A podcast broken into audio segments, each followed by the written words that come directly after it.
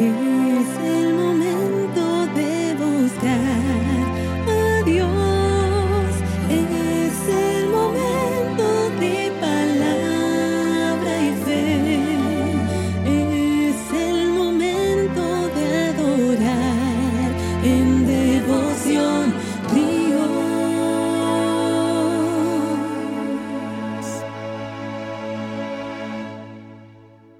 Buenos días, hoy en Devoción Ríos vamos a estudiar acerca de relaciones interpersonales en Efesios capítulo 6 versículo 1 al 9.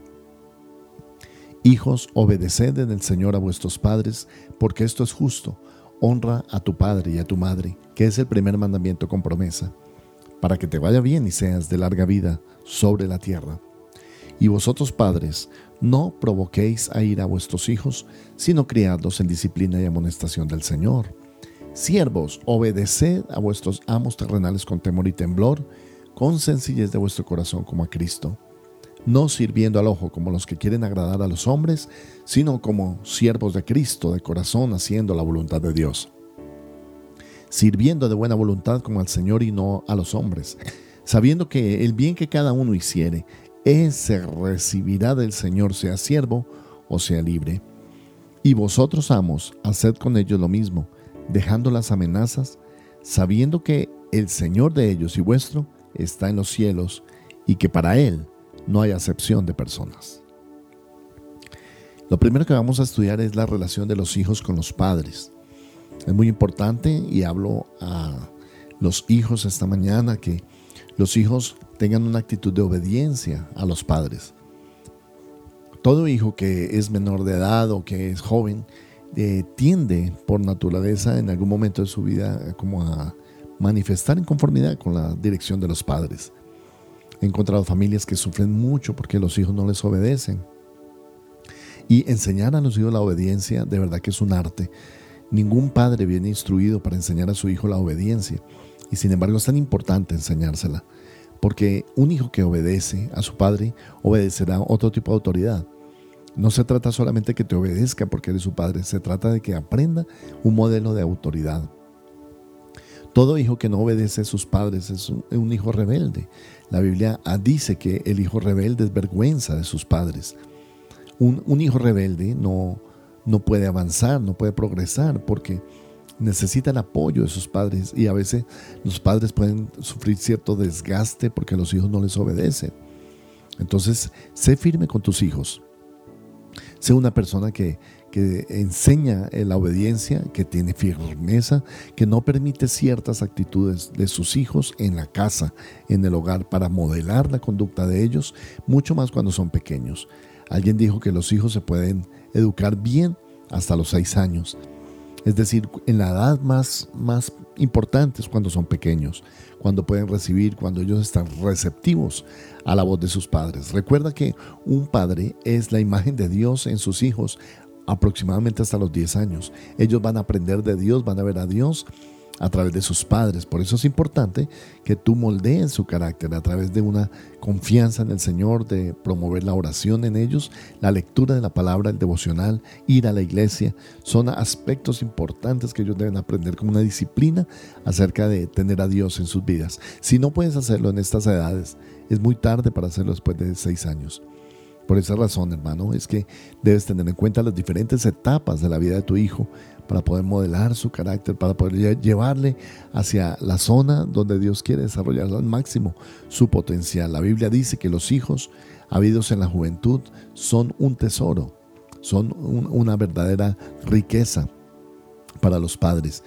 Puede que ahora lo veas inmaduro, puede que, que veas una persona que a lo mejor no, no tenga todos los talentos que tú tienes, pero recuerda que tú también pasaste por eso y tuviste que renunciar a muchas cosas y disciplinarte en otras para adquirir las habilidades y poder llegar hasta donde tú has llegado. Los hijos tienen una vara suficientemente alta para pasarla y es hasta dónde ha llegado papá.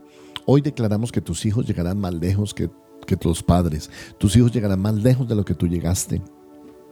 Tendrán más habilidades, recursos, bendición, sabiduría, inteligencia que lo que nosotros hemos llegado. ¿Por qué? Porque ellos ya no están partiendo de ceros, sino que han nacido y están creciendo en un hogar con principios cristianos.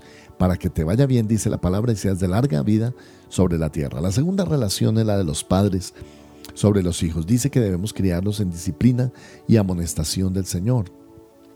Es importante la disciplina. Un padre que no corrige a su hijo lo está condenando también a una vida de eh, una libertad excesiva que no lo, no lo va a llevar a ninguna parte, porque sin disciplina no hay crecimiento, sin disciplina no hay desarrollo, tenemos que enseñar esa disciplina. Puede que no sea a través de castigo físico, pero sí a través de eh, ciertos límites que se le imponen y conducta castigo, que puede tratarse de diferentes tipos de castigo, no necesariamente el golpearle.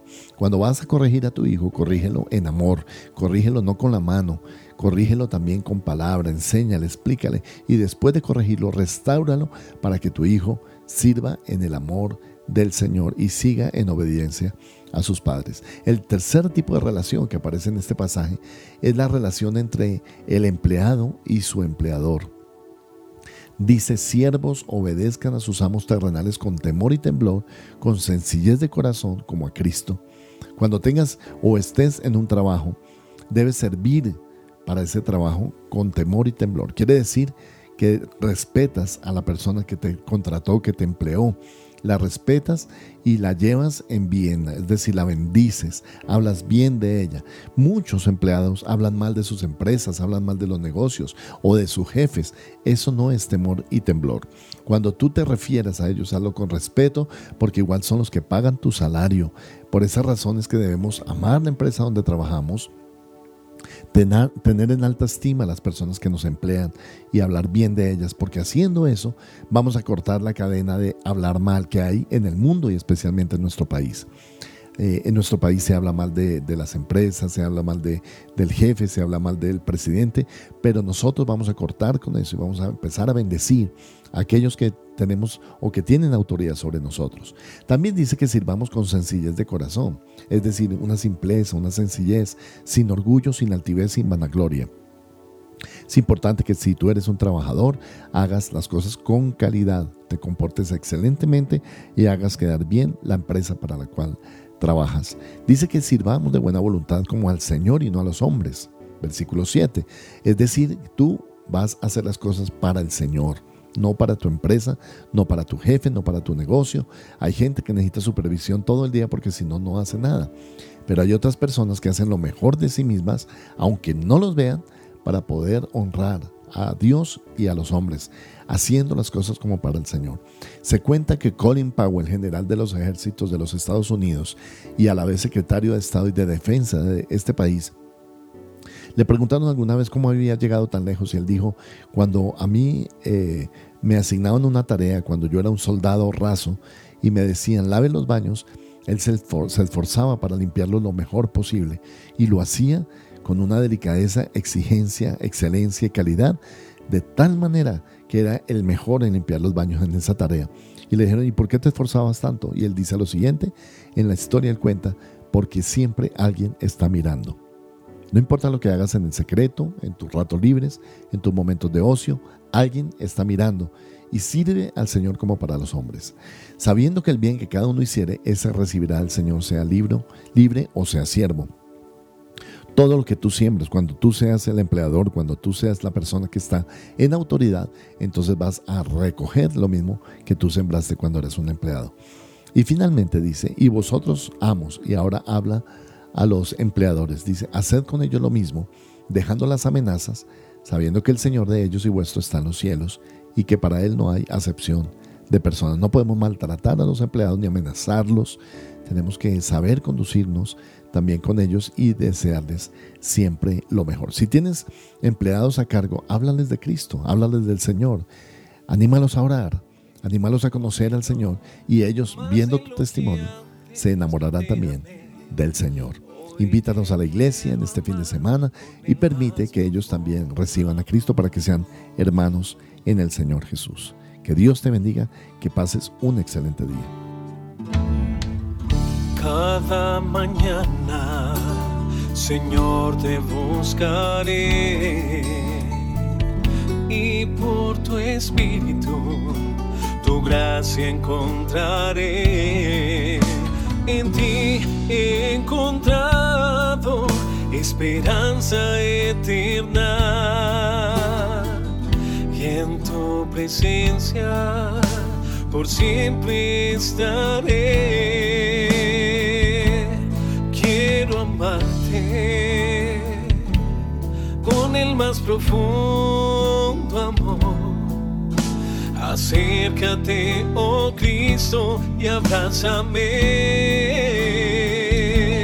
Quiero amarte más profundamente, oh Señor. En Ríos de Alabanza amamos la palabra de Dios, predicar en todo momento y hasta lo último de la tierra. Por eso tus aportes y donaciones son muy importantes para extender la predicación de la palabra en todo el mundo. Puedes realizar tus donaciones, diezmos y ofrendas a través de nuestras cuentas. Beneficiario Iglesia Cristiana Ríos de Alabanza. NIT 900 020 167-1. La vivienda, cuenta de ahorros 0004 0003 5366. BBVA, cuenta corriente 038 201 294 o a través de nuestra página web www.riosdealabanza.com slash donaciones. Acércate, oh Cristo, y abrázame. Quiero amarte más profundamente, oh Señor, más de lo que antes te amé. Hoy te quiero amar con el más profundo amor.